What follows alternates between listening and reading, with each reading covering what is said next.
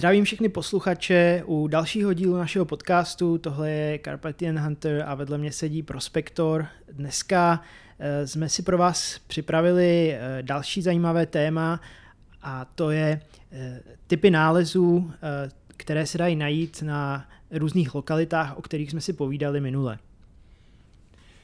Napřed si uvedeme takový seznam těch nejčastějších druhů jo, nálezů. A samozřejmě nejvíc nás asi zajímají mince, já si myslím, že vás taky. A mincí můžeme najít samozřejmě strašně druhů. A nemusí to být jenom normální mince, kterými se dalo platit. Můžou to být různý početní groše nebo pamětní mince. A Mince můžeme nacházet na území České republiky v podstatě od nějakého já nevím, čtvrtého století před eh, naším letopočtem až do současnosti, protože máme různý keltský mince, římský mince, eh, máme nějaký denáry, máme brakteáty, už se dostáváme do středověku vlastně, kdy se začaly razit různý groše, u grošů máme par, eh, vlastně parvy, drobný mince a různé grešličky a pokračujeme vlastně v historii dál a dál do přítomnosti, krejcary eh, po vlastně korunové reformě v roce 1892 už přicházejí koruny, přicházejí halíře, to jsou takový ty nejčastější dvouheledy, který nacházíte. A eh, pak se dostáváme po první světové válce do první republiky, eh, do protektorátu Čechy a Morava, kdy vlastně se užívaly hodně zinkový mince a potom už tady máme vlastně socialismus a e, potom už i současnost. Jo? Takže těch mincí je vlastně obrovská škála a my si taky musíme uvědomit, že se sem dostávaly mince zahraniční. Takže my tady nacházíme různý polský ražby, německý ražby, rakouský e, ražby a tak dále a tak dále. Je toho opravdu hodně. Ale bohužel vedle těch mincí my samozřejmě na těch polích a loukách nacházíme další třeba i takový nepěkný věci. Eh, tou další kategorií je munice. Eh, samozřejmě ne všechna munice je nebezpečná, ne všechna munice je eh, prohledače na škodu. Takové nejstarší, nejstarší kousky munice jsou různé kulé nebo různé olověné nebo, nebo železné projektily, eh, když nepočítáme samozřejmě eh, archeologické kousky, jako jsou šipky, už, už od, od pravěku, od, eh, až po středověk vlastně to byly primárně různé, různé šipky, ať už luk nebo kuše. No a pak samozřejmě vznikly palné zbraně a tam už se dostávají různé typy projektilů. Jak jsem říkal, tak jsou to kule, jsou to různé tvarované projektily, eh, většinou z olova a pak postupně i z jiných kovů. No a eh, ty modernější kousky, tak to je už velice často ostrá munice nebo buď nábojnice z ostré munice, která vlastně není ty nábojnice nejsou nebezpečné, ale je to taková, taková škodná vlastně při hledání. Eh, jsou určitě lidi, kteří se tím eh, zabývají, ale pro většinu hledačů ty nábojnice nejsou nějak zajímavé, možná ty starší eh, z první světové války a podobně.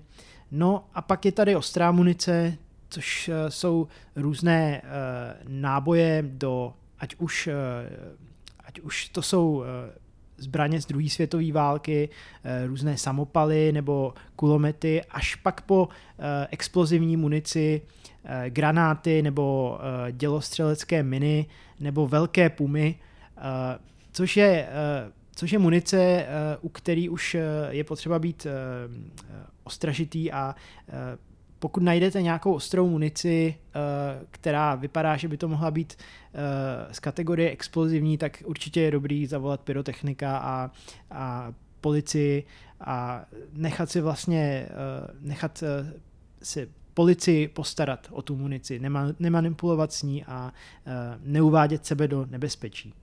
My jsme vlastně už o té tvý historce, kdy jste našli munici, minul, mluvili v prvním díle snad, tak to už tady asi nebudeme opakovat, ne?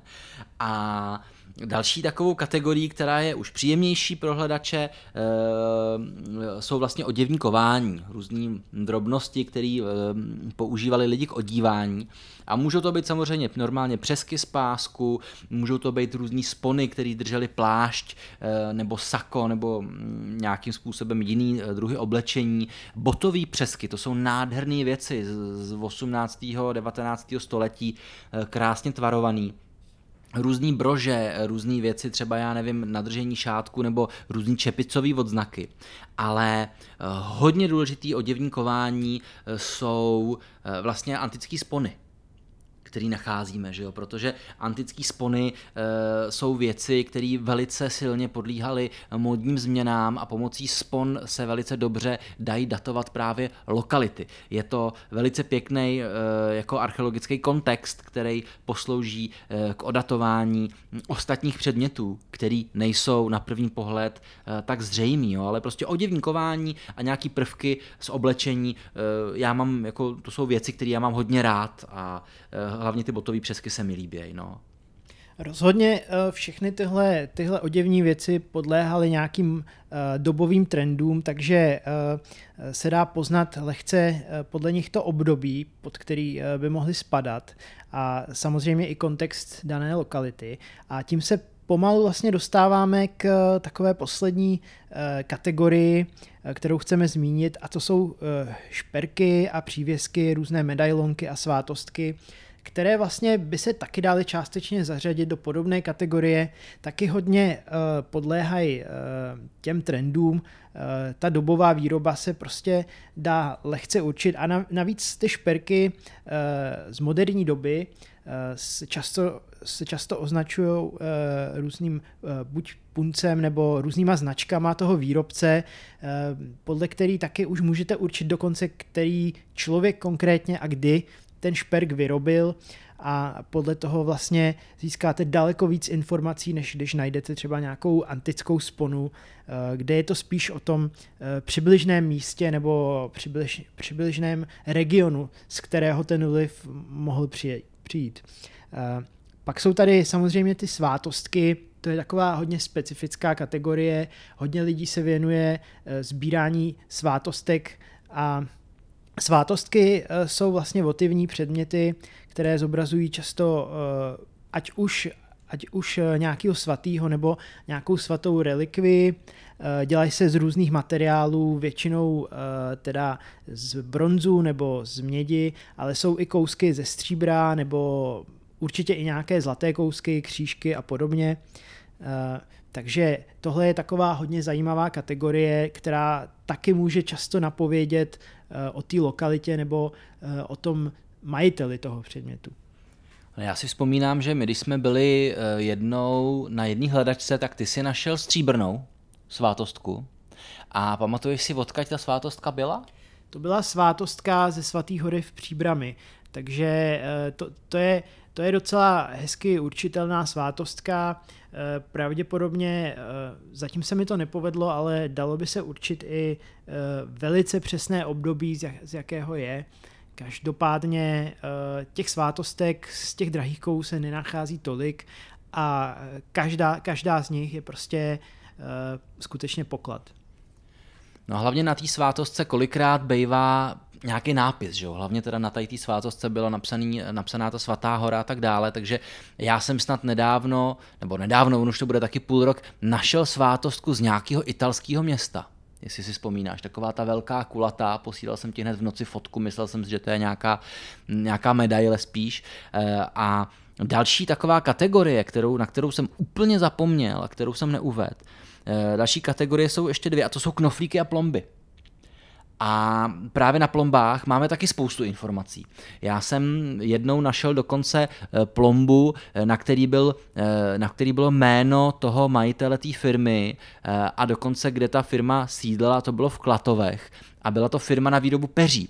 A já, když jsem to zadal do Google, a o Google si ještě dneska pro, promluvíme, tak mi dokonce ve starých novinách vylezl inzerát na tohohle chlápka, takže já mám ten inzerát položený ve výstavce vedle té plomby, takže já tam mám plombu toho člověka a zároveň jeho inzerát na to jeho peří z novin z nějakého roku 1880, což je vlastně hrozně zajímavý.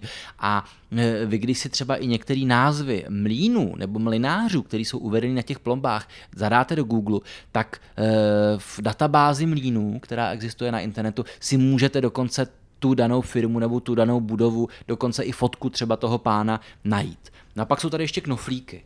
Já bych se vrátil ještě k té databázi mlínů. Já bych asi um, měl zmínit, uh, určitě to dáme i někde do popisku. Uh, databáze mlínů uh, se jmenuje vodnímlín.cz. Uh, najdete tam spoustu zajímavých informací, ať už historii těch daných mlínů, fotky, dobové, dobové mapy, spoustu informací o tom, jak ten, jak ten vodní mlín vlastně eh, byl skonstruován, nebo jak se přesta, přestavil eh, v historii. Eh, najdete tam jména majitelů, takže spoustu informací o tom, že když najdete třeba nějakou plombu úplně v jiném regionu, než, než se nachází ten mlín, tak vám to třeba řekne o tom, jak fungoval ten obchod, jak, jak vlastně fungoval ten mlín, kam až měl nějaké kontakty a často to můžou být uh, i hodně staré plomby. Uh, takže určitě tohle je uh, zajímavá, zajímavý zdroj informací, na který se můžete podívat a uh, já osobně jsem strávil na, nad tou databází mlínů hodně času. No hlavně to je dobrý tip na lokalitu, že jo? jo? Prostě co si, co si třeba kolem projít, nebo tam můžete získat i kontakt na majitele, zeptat se ho vlastně, jestli by vám nedovolil se třeba v tom okolí pohybovat. Um, ale um, další ještě věc, um, kterou jsem nezmínil právě v těch oděvních kování, v těch oděvních nebo v těch nějakých drobných špercích, tak jsou ty knoflíky. A na knoflících kolikrát máme taky vzadu text takže můžeme zjistit, kde ten knoflík byl třeba vyrobený, nebo z jaký uniformy ten knoflík odpadl. A e, mně se tady s Carpathian Hunterem stává často, že my, když jsme spolu na hledačce, tak vždycky najdeme nějaký postříbřený nebo pozlacený knoflík. Uh, ano, ty knoflíky uh, jsou často, často docela informativní nález o tom, jaké období zasáhlo nejvíc do té lokality.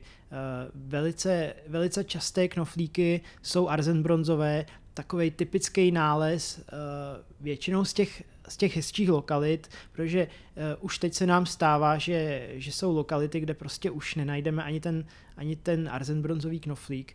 Uh, to je, to je speciální druh knoflíků z toho arzenbronzu nebo bílého bronzu, který se vyráběl někdy kolem let 1750 až, až po rok 18, 1800, 1850 v různých formách s různým zdobením. Eh, byla to řemeslná výroba, eh, kde si tímhle vydělávali obyvatelé různých eh, vesnic nebo různých regionů a podle těch různých zdobení z toho knoflíku se dá poznat, odkud přibližně by mohl pocházet ten knoflík. Jsou to skutečně krásné kousky, Eh, s florálním motivem, s motivem, eh, s motivem různých zvířat, nebo dokonce jsem viděl eh, arzenbronzový knoflík s nějakým loupežníkem, což, což jsou skutečně krásné kousky a, a podle toho poznáte, že na té lokalitě by samozřejmě mohlo být i nějaké stříbro nebo zlato. No ono, kolem těch knoflíků se motá vlastně docela dost lidí, že jo? protože někteří lidé sbírají, velice dobře se v nich vyznají. Určitě budou existovat nějaké knížky a publikace, ehm, které budou mluvit jak vojen, o vojenských knoflíkách, nebo pozor, šlechtický knoflíky. Tak jo, když najdete knoflík, na kterým najdete nějaký erb třeba, nebo korunku, tak to je dozajista šlechtický knoflík. Já jsem našel takhle, myslím, jeden postříbřený dokonce a jeden nepostříbřený s nějakou labutí, ale nedovedl jsem sám teda s vlastní pomocí dohledat, co to přesně je. A už asi x let si říkám, že se musím obrátit na nějakého odborníka nebo mu ten knoflík klidně i věnuju, protože pro mě to zas takovou hodnotu asi nemá, jako by to měla hodnotu pro něj, aby on si doplnil vlastně nějakou sbírku. A, a ty si našel taky podle mě něco takového, že jo? Jo, určitě se mi povedlo najít několik erbovních knoflíků a jeden z nich uh, byl skutečně obrovský knoflík, uh, postříbřený knoflík, uh, vlastně šlechtického rodu kolovratů. Co, co je zajímavé, já jsem ho našel nedaleko vesnice Kolovraty nebo části u Prahy Kolovraty a takhle se dalo lehce spojit historicky Eh, s tím rodem. Takže eh, tenhle knoflík pravděpodobně někdy eh, vě, budu věnovat, chci věnovat muzeu rodu kolovratů, které pokud vím, skutečně existuje a, a mají nějaké takovéhle věci ve sbírce. A to, tyhle nálezy těch stříbrných nebo postříbřených erbovních knoflíků jsou Eh, skutečně, skutečně velmi zajímavé. Existují celé publikace nebo databáze těch erbovních knoflíků nebo erbů těch rodů, takže podle toho se to dá najít, ale já bych se většinou obrátil na nějakého sběratele nebo nějakého odborníka, protože těch rodů a těch erbů jsou skutečně stovky a člověk někdy nemá šanci sám to dohledat. To je ušlechtilý záměr, že chceš knoflík věnovat muzeu kolovratu, to je hezký. A e, my jsme teďka mluvili o spoustě druhů nálezů, ale nejvíc e, mě teda osobně, a myslím, že hodně našich posluchačů, zajímají stejně mince jak mince identifikovat a tak dále. Viděl jsem na třeba lovci pokladů nebo na facebookových skupinách, že často začátečníci moc nevědí, jak identifikovat minci, co vlastně našli, mají radost z každý jako první mince, co našli. Moje první mince byl snad krejcárek z roku 1800 51 naprosto krásně zachovali, protože to bylo na chalupě ve sklepě v písčitý podlaze. A byl to úplně první signál, kam jsem vlastně ten detektor, ten Eurotech šel vyzkoušet do sklepa, jo, nevím, jak mě to napadlo. A byl tam krásný zachovalý krejcárek s nádhernýma detailama, doteď ho mám schovaný a e, rád se k němu vracím. A jak ty si začal třeba identifikovat mince, nebo kam ty bys se jako podíval, nebo co bys poradil? Tak eh, určitě předtím, než eh, budete, budete posílat po různých fórech eh, nějaké fotky těch mincí a podobně, tak podle mě stačí se pokusit vyčíst něco z té mince.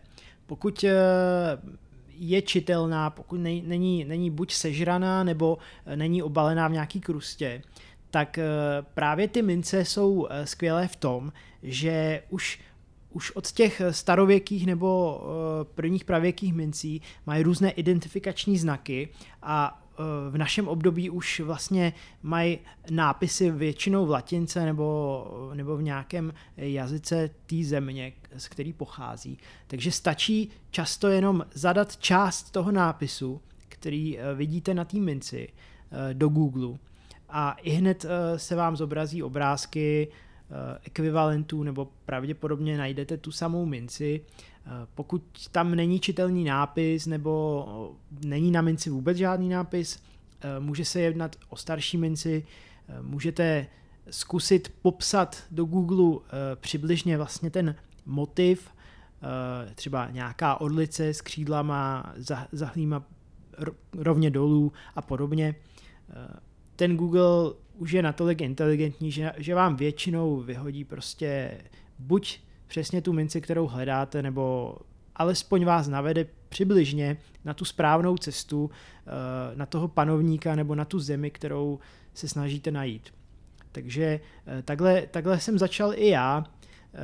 Pak jsem postupně si začal prohlížet různé databáze nebo různé publikace, Eh, skvělý začít je na lovci pokladů, protože mají databázi, která je hezky eh, kategorizovaná chronologicky podle, podle států, podle území a podle panovníků. Takže můžete si prostě každý večer sednout k tomu lovci pokladů, otevřít si nějakou kategorii a prostě listovat, nebo otevřít si nějakýho panovníka a třeba tady lokálního a koukat se na ty ražby a případně i zkusit eh, určit nějakou minci jen tak cvičně a ono se vám to prostě za chvilku dostane do krve a, a budete určovat minci sami a nebudete potřebovat vlastně eh, většinou ani nějakou pomoc z internetu.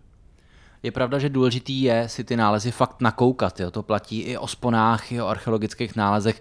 Já jsem kolikrát na začátku to nedovedl odlišit od nějakého odpadku, jo? ale pak, když člověk tu věc drží v ruce, tak kolikrát často pozná, pozná, o co jde. Ehm, takže my jsme zmínili to vyhledávání na Google, zmínili jsme skupiny a důležitá věc je ještě ty chceš zmínit? Já bych ještě zmínil, že ten, kdo to s těma mincema myslí vážně a třeba našel už nějaký stříbrňáky a trošku pořád jakoby se hledá v tom, jak, jak se naučit je určovat, tak prostě nejjednodušší věc, kterou můžete udělat, najít si publikace uh, s lokálníma ražbama, s českýma ražbama nebo, nebo rakousko-uhrskýma ražbama. Uh, určitě je dobré najít si publikaci třeba mince koruny české, ně, několik dílů, myslím, že čtyři díly nebo, nebo pět dílů má ta publikace a jsou tam popsány mince až po, až po uh, podle mě uh, první světovou válku, pokud se nemýlím, nebo po mincovní, po mincovní reformu uh, Marie Terezie. A z, z téhle publikace jste schopni vlastně vyčíst uh, většinu mincí, které, které tady najdete. Uh, dlouho nebudete potřebovat vlastně nic víc.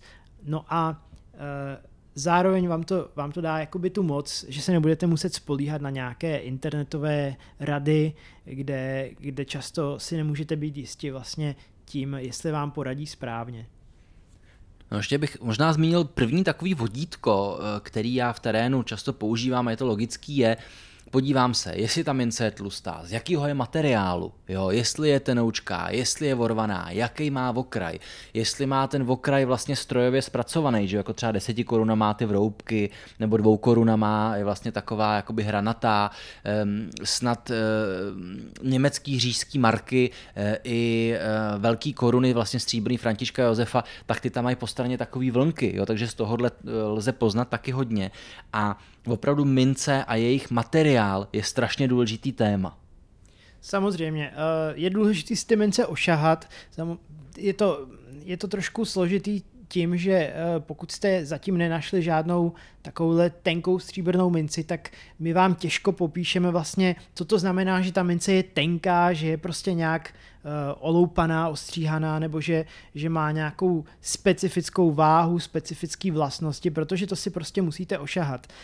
Ale základní pravidlo je, že nejčastěji budete nacházet uh, rakousko-uherské měděné ražby, jednokrejcary z let uh, 1848 až uh, 1850, 56, uh, jsou ty malé krejcary, pak uh, různé větší krejcary kolem, kolem roku 1800, uh, to jsou ty mě, měděné ražby, pak samozřejmě dvouhelery a jednohelery, což jsou spíše víc bronzové mince, Eh, poznáte to podle toho, že jsou hezky zelené, mají zelenou patinu, která hezky drží a, a ta mince po očištění vlastně uh, nestrácí takový ten svůj lesk. Uh, jsou to mince, které jsou hodně časté, ale samozřejmě, když je najdete na té lokalitě, tak to znamená, že není ještě úplně prohledaná, že tam ty mince jsou a že tam můžou být i nějaké stříbrňáky. Pak samozřejmě z té samé doby můžete najít stříbrné mince Františka Josefa, eh, typicky většinou desetikrejcary, buď rakouské nebo uherské.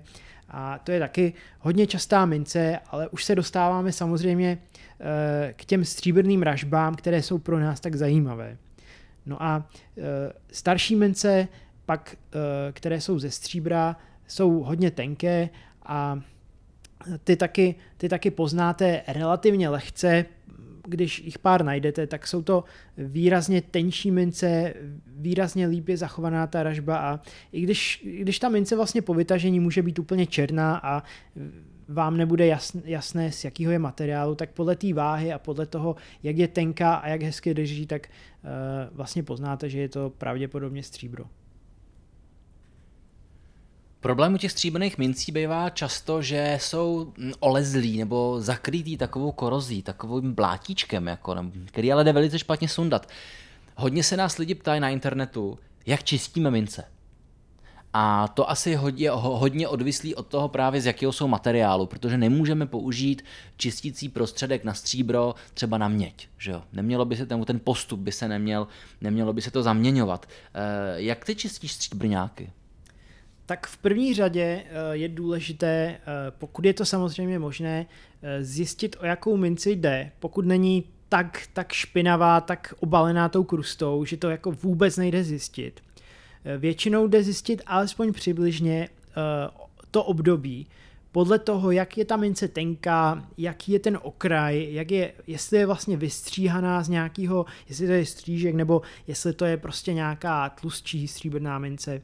Takže si většinou zjistím, jestli se jedná spíš o nějakou stříbrnou uh, středověkou ražbu, nebo je to prostě už nějaký rakousko-uherský a uh, podle toho vyberu ten nejvhodnější, uh, nej, nejvhodnější postup. Většinou začínám tím, že, že minci vložím na nějakou rozumnou dobu, minimálně několik hodin nebo ideálně aspoň na týden do destilované vody, která eh, tu minci trošku zbaví uh, takových těch solí, oxidací, kyselosti a podobně a trošku povolí tu krustu tak, aby eh, třeba mechanicky nějakým jemným kartáčkem nebo, nebo třeba jenom tak v rukou šlo tu krustu postupně dávat dolů. Eh, pokud to, pokud to nejde takhle mechanicky, ani potom eh, po té lázni v destilce, tak je dobrý prostě zkusit klidně nějakou chemickou metodu a u těch chemických metod samozřejmě každý používá něco jiného profesionálně se často používá eh, chelaton, eh, je to, je to vlastně sůl kyseliny, která se používá k čištění stříbra a i mědi. No a chelaton se používá tak, že si uděláte chelatonovou lázeň. Většinou už, když ten chelaton si koupíte, tak máte k němu návod, ten poměr vlastně chelatonu a vody, který musíte použít. Ideálně použít samozřejmě destilovanou vodu a pak prostě tu minci, eh, když je už po té destilované lázni eh, a je vysušená a hlavně odmaštěná třeba, tak eh, ji umístíte do té chalatonové lázně na několik hodin nebo několik dnů a můžete, můžete prostě počkat, až ta krusta povolí. Pak tady je docela častá metoda eh, a to je citronka, eh, nebo někdo používá taky eh, rozpuštěný, rozpustný vitamin C, nebo, neboli kyselinu askorbovou. Akorát tahle metoda je trošku nespolehlivá, když se jedná o nekvalitní mince nebo mince z méně kvalitního stříbra, protože se vám může stát, že ta citronka která se jinak velice těžce reguluje, velice těžce se odhaduje, jak silnou citronku na danou minci máte použít. Eh, ona může vlastně vytáhat z té eh, stříbrné mince měď. Každá stříbrná mince, eh, skoro každá stříbrná mince vlastně obsahuje i nějaký příměsi mědi, cínu a podobně.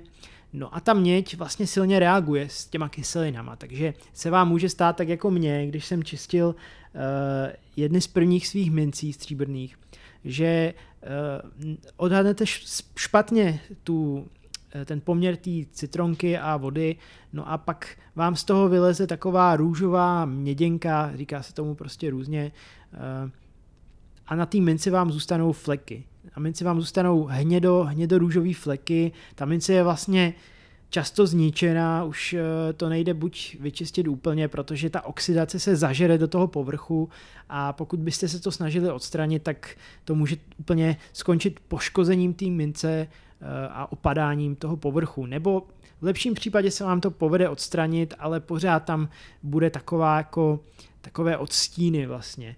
Takže já bych nedoporučoval používat na všechno automaticky citronku, protože ta může skutečně poškodit i, i vzácnou minci, která je z méně kvalitního kovu, no a pak, eh, pak zůstanete vlastně ze zničenou mincí a budete si to vyčítat. Takže eh, citronku skutečně jenom u velice kvalitního stříbra i to, když vlastně to nejde odstranit chelatonem nebo to nejde odstranit uh, nějakou normální manuální metodou. Samozřejmě, když používám uh, tyhle, ty, tyhle ty chemické metody, tak uh, často pracuji s horkou vodou, uh, protože ta horká voda má lepší průraznost, líp rozpouští tu krustu, takže si vemu nějaký rukavice, vemu si třeba nějaký buď jemný párátko nebo jemnou, jemný kartáček a s tou silně horkou vodou Eh, případně smíchanou buď s tím chalatonem nebo s tou citronkou, postupně odstraňuji eh, tu krustu. Pokud to jde, eh, pokud máte možnost, tak si sežinte třeba nějaký mikroskop nebo nějakou takovou příruční lupu a můžete si vlastně, můžete vlastně čistit tu minci klidně nějakým malinkatým párátkem nebo něčím jemnějším a postupně odstraňovat tu krustu po malých kousíčkách. Pro mě to dělám trošku i někdy s měděnýma mincema, ale jenom s těma, který uh, vlastně jsou hodně třeba skorodovaný, anebo uh, si je úplně nechci nechávat, protože jich mám třeba hodně. A tak různě testuju vlastně s octem. Já kolikrát si naředím ocet 50 na 50 a ty měděný mince, klidně i několik, tam před večery tam nechám, eh, dám je a mm, pak vlastně ráno vydrhnu kartáčkem a zase je tam třeba vrátím. Osvědčilo se mi, že vlastně nejlepší, nejlepší, jak my můžeme kontrolovat to očištění je mít prostě ten rostok fakt slabý. A dát si s tím větší práci, věnovat tomu víc času, protože takhle vy si zajistíte to, že vám to najednou tu minci nesežere úplně do hladka. A e, vlastně můžete, můžete se zastavit vlastně ve chvíli, kdy vy jste s tou mincí spokojený. Rozhodně to platí uh i u, i u těch eh, ostatních chemických metod, platí to i u všech ostatních předmětů. Rozhodně menší koncentrace je lepší, budete si jistější, víc to budete kontrolovat a nestane se vám, že, že to prostě přeženete, protože ta hranice mezi tím, kdy to je kvalitně vyčištěný a kdy je to vlastně zničený, je velice tenká a vy vlastně ani nezjistíte, že, to, že se to nějak prostě dochází k tomu poškození, až když si to všimnete, že je to vlastně zničený často. Jo, prostě ta chemická reakce může proběhnout velice rychle, eh, bez toho, aby vy jste nějak s tím mohl něco dělat. Takže uh, rozhodně i u toho chelatonu, i u té citronky, i u všech ostatních metod raději pomalu, postupně, pokud nechcete mít uh, tu minci zničenou. A rozhodně nedoporučujeme používat uh, nějaké, nějaké velice tvrdé materiály, nějaké e, načištění mincí. Určitě bych nepoužíval žádné kovové materiály, možná u některých mincí, ne tak vzácných měděných mincí moderních, e, můžete, nebo, nebo bronzových, můžete použít velice jemný kartáček, e, třeba měděný, a velice jemně jenom odstranit tu vrchní krustu, ale ne tak, abyste vlastně poškrábali ten povrch. Na stříbrné mince nebo, nebo různý vzácný mince bych to určitě nedoporučoval, ani vůbec nepoužíval v žádném případě, protože stříbro je prostě moc měkké na to, aby, aby zvládlo prostě takový zásah nějakým, e, nějakým kovovým předmětem. Já mám takový tip ještě od restaurátorů, ty používají na čištění mincí, na vyrejpávání nějaký špíny e, z těch záhybů trny protože oni jsou hezky špičatý a zároveň to je vlastně takový jako tvrdší dřevo, takže tím vlastně tu minci člověk nepoškrábe. A Jinak na to čištění těch měděných mincí v některých případech používám měkký mosaznej, mosaznej kartáček, člověk si ho koupí e, vlastně skoro v každém železářství. A ještě bych to teda doporučil začátečníkům, Začněte se učit ty mince čistit až třeba ve chvíli, kdy máte hodně měděných mincí, hodně nějakých krejcárků, na kterých vám vlastně už ani nezáleží, že to jsou takový polovošklivý ražbio, není to nic speciálního, tak v tuhle chvíli bych se bejt váma pustil právě do pokusů s tím octem nebo s nějakou citronkou, naučil se na tomto dávkování, naučil se na tom tu trpělivost a pak to v budoucnu třeba používal i na ty, na ty stříbrné mince. No a ještě bych se vrátil k poslední kategorii těch nálezů. Eh, speciální kategorie archeologické nálezy nebo archeonálezy, i když samozřejmě všechny předměty eh, podle zákona eh, nad určitý věk jsou považovány za archeologické nálezy, ale teď se budeme bavit o nálezech zajímavých pro archeologii, kdy prostě skutečně se vyplatí ten předmět eh, odevzdat nebo zavolat archeologa, takže nejdřív se vrátíme k tomu čištění. Eh, tam bychom asi chtěli říct, že úplně bych vyloučil prostě jakékoliv samostatné pokusy o čištění nebo restauraci nebo, nebo konzervaci těchto z těch předmětů, protože vy vlastně můžete tím čištěním zničit nebo odstranit některé i informace, z těch, z těch eh, nález, nálezových okolností. Třeba typicky se může jednat o to, že uh, najdete nějaký uh, nějaký předmět, nějakou helmu nebo, nebo nějaký, nějakou, nějaký dutý předmět, třeba uh, stulejí a v něm můžou být zachovalé nějaké organické stopy nebo tkani, uh, tkané látky nebo něco podobného. Uh, je tam strašně velká nějaké jídlo, no, je tam strašně velká, velké spektrum vlastně těch věcí, které se tam dají najít nějakou analýzou pod mikroskopem nebo spektrální analýzou, o kterých vy, vy vůbec nemusíte vědět a můžete je čištěním odstranit. A pak je tady samozřejmě uh, hrozba toho, že poškodíte ten předmět, že poškodíte tu patinu na tom předmětu, uh, která vlastně do určitý míry je považovaná za, za ušlechtilou. Takže nějaké čištění určitě chemicky ani, ani nějak silně uh, manuálně bych neradil.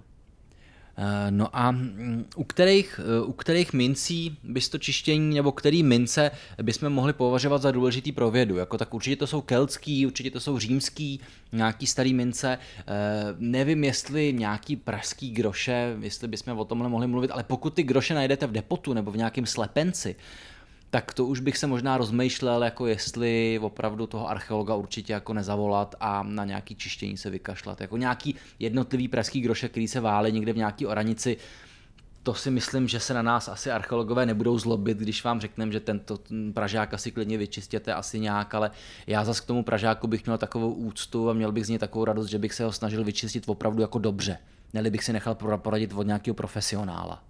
Já bych si ho možná nechal prostě vyčistit uh, skutečně nějakým profesionálem nebo minimálně požádal někoho o, o, o radu, protože ten Pražák často může být taky jako z, z půdy, z kyselé půdy, kde ten povrch bude narušený silně, no a uh, jakékoliv čištění, čištění amatérem prostě může tu minci znehodnotit, poškodit, zničit, takže taky bych si, taky bych si ohlídal to, abych se nepouštěl do něčeho, čemu úplně jako nerozumím.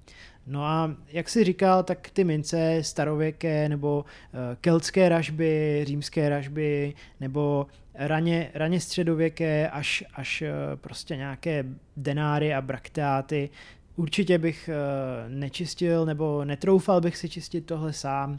Eh, předal bych to do, do rukou odborníka, do rukou archeologa a eh, čekal bych vlastně na to, co mi, co mi řekne, jestli teda eh, ta mince bude putovat do, nějakého, do nějaký instituce, nebo, nebo jestli, jestli mi ji ponechá třeba pro, soukromí, pro soukromou sbírku, ale určitě bych to nechal na něm a, a určitě bych se nepouštěl do nějakého čištění a prostě do nějakého domácího manipulování s touhle mincí. Ono, už jsme eh, naťukli depoty a co dělat, když najdeme takový depot? Když kopnem a najednou na nás vyleze hrnec plný pražáků, že jo, tak asi není moudrý úplně to vyrejpnout, začít si to po kapsách nosit domů, že jo, hrnec tam nechat, jo, to, to už, to, tomu se musí věnovat už prostě archeolog. Záleží od těch okolností samozřejmě, ale pokud najdete depot vyloženě uh, jakékoliv archeologické nálezy uložené takhle Eh, úmyslně nebo, nebo klidně i nějaká ztráta, ale nějaký, nějaká, eh, nějaký soubor těch předmětů, eh, ať už se jedná o mince nebo bronzové předměty nebo cokoliv jiného staro, ze starověku, z pravěku, tak nejlepší je okamžitě zavolat archeologa, číslo na něj nebo na tu instituci si lehce najdete na internetu. Pokud máte internet v kapse, jako každý člověk skoro dneska, tak neměl by to být větší problém uh, pomocí Google nebo jen tou znalostí toho místa, kde se nacházíte, zjistit, pod jakou instituci patří. To znamená, typicky, eh, pokud najdete takhle soubor uložených věcí v zemi, eh, kde máte podezření, že by se mohlo jednat o, o archeologický nález, tak můžete hned vygooglit nebo si zjistit číslo na lokální instituci, nějaké regionální muzeum nebo Eh, jakékoliv muzeum, pod které spadá ta oblast, na které jste to našli. A eh, pokud máte tu možnost, i hned zavolat archeologa a on už bude ten nález vyzvedávat eh, za vás z té země. To může být aspoň taková e, záminka nebo taková chvíle toho prvního představení se nebo poznání toho archeologa. A když ho poznáte a on vlastně bude vděčný, že jste to nahlásili, tak e, potom budete třeba moct po té lokalitě nebo po tom okolí e, chodit s takovým klidnějším svědomím, protože vy už budete vědět, koho zavolat, že se na vás nebude zlobit, že to je e, kluk třeba stejně starý jako vy kolikrát, nějaký absolvent prostě archeologie, který zrovna v tom muzeu pracuje a třeba taky sám začínal s detektorem nebo i s detektorem hledá. Já znám eh, několik archeologů, kteří mm, jsou stejně starí jako já a vlastně s detektorama začínali a proto na tu archeologii šli. Takže určitě se nebojte a fakt nahlašujte, protože eh, ono se to může vyplatit i čistě po té stránce nějaký odměny nebo jenom, že budete uvedený v tom muzeu třeba na papírku, že jste nálezce toho předmětu. Rozhodně bych eh, nevydával ten depot nebo nějaký zajímavý nález sám, protože skutečně i tam můžete zničit různé nálezové okolnosti. Ať už, ať už to je prostě jenom orientace směrem nějakou světovou stranou toho, toho depotu z nějakého rituálního důvodu, nebo uh, hloubka, způsob uložení, jak jsou vyskládané ty předměty, nebo abyste prostě nepoškodili, nezlomili něco.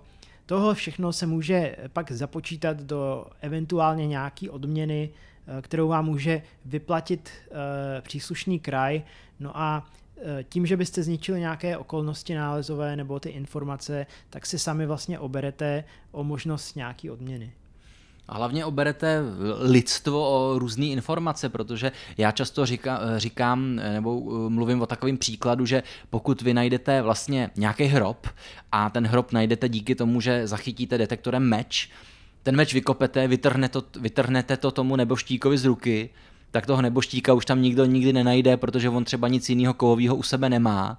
A pokud by se díky vám vlastně eh, objevil třeba hrob nějakého keltského válečníka s mečem v ruce, eh, našlo by se u něj zbytky tkaniny, zbytky nějakých oběti, obětin třeba a nějakých nádob, který jsme tady třeba ještě nikdy neměli, nebo by ty eh, organické látky, které eh, tam byly potom jakoby těma archeologama nalezený, eh, ukázali zase nějakou novou věc nebo posunuli by ten výzkum někam dál, tak to je vlastně kolikrát daleko cenější než nějaký meč nebo nějaký soubor nějakých peněz. Tak jo, myslím, že jsme dneska uh, vlastně pokryli všechny témata, které jsme uh, měli připravené, no a my vám Děkujeme za to, že se věnujete našemu podcastu, že posloucháte, eh, případně za to, že nám dáte nějakou zpětnou vazbu a eh, příště se s váma Eh, zase setkáme u dalšího dílu. A nebojte se eh, nám psát na ten Facebook, nebojte se nám psát na YouTube a jak jsem říkal i minule, nebojte se nám posílat nějaký vlastní audio nahrávky s dotazama nebo s nějakýma vaš, vašima příběhama, ale pozor, ať to není třeba delší um, ten příběh než nějaký 3-4 minuty. Jo, můžete toto zkusit nahrát klidně na telefon, na nějaký uh, voice recorder, který tam máte a my si s tím třeba hezky vyhrajeme a třeba to, třeba to bude ještě taková zajímavá zkušenost. Eh, takže mějte se krásně, ať vám to pípá a u dalšího dílu nebo YouTube videa nazdar.